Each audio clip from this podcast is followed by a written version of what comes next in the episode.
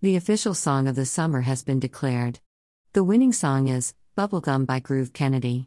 Bubblegum has over 250,000 thousand sound usages on the music app, TikTok, over 1 million views on Spotify and YouTube, but most importantly, it has been declared the hottest song of the summer by everyone from Kanye West to Bob Lefsetz.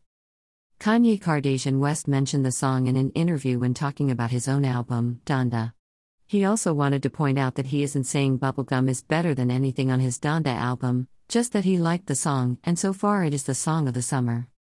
Music critic and email blaster slash blogger, Bob Lefsetz mentioned the song on his radio show while discussing the Reddit stock market phenomenon with GameStop. Lefsetz has also mentioned other hot songs this summer, including the now trending song, 17 Going Under by Sam Fender. Lefsetz is known for his music blog, in which he takes money from major labels to act as if he just discovered hit songs that just happen to be on major labels paying him.